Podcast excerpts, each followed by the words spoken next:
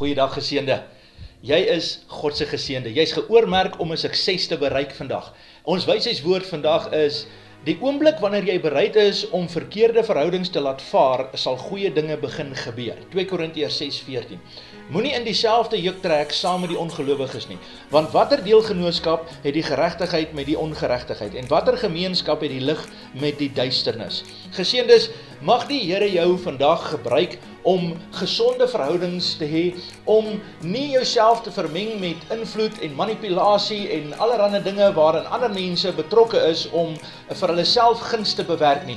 Wie is jy die persoon wat in opregtheid verhoudings aanknoop, verhoudings vanaf die Here met liefde, met waarheid, met oorwinning en opregtheid, want jy is God se geseënde en as God se geseënde het jy die vermoë om in daardie omstandighede 'n verskil te maak. In die oomblik wanneer jy verhoudings aan aanknoop op 'n wyse wat God dit wil hê en dat God daarmee verheerlik sal word, sal jy agterkom dat goeie dinge in jou lewe in lyn kom. Dat God jou beskik dat goeie dinge met jou sal gebeur.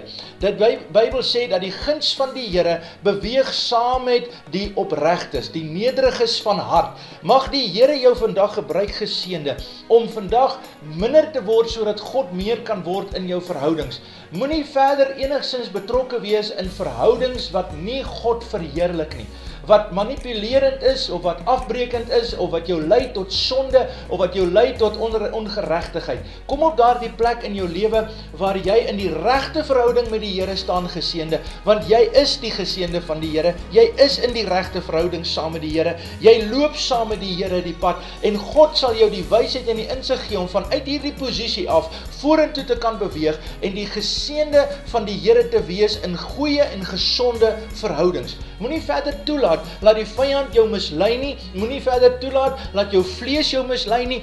God is die oorwinning en deur God gaan jy die oorwinning bereik. Skep goeie verhoudings en goeie dinge gaan met jou gebeur vandag. Vader, in die naam van Jesus bid ek dat U vandag elkeen van ons die vermoë, die insig, die wysheid, die diep insien van die Heilige Gees sal gee om in goeie verhoudings betrokke te wees, dat ons sal weet met wie kan ons positiewe, gesonde verhoudings aanknoop, Here, wat ons sal help sodat ons vorentoe kan beweeg as geseëndes van die Here en help ons Here om raak te sien wat verkeerd is en dit te stop in die naam van Jesus. En ek dank U Here daarvoor in Jesus se naam. Amen. And God bless you today.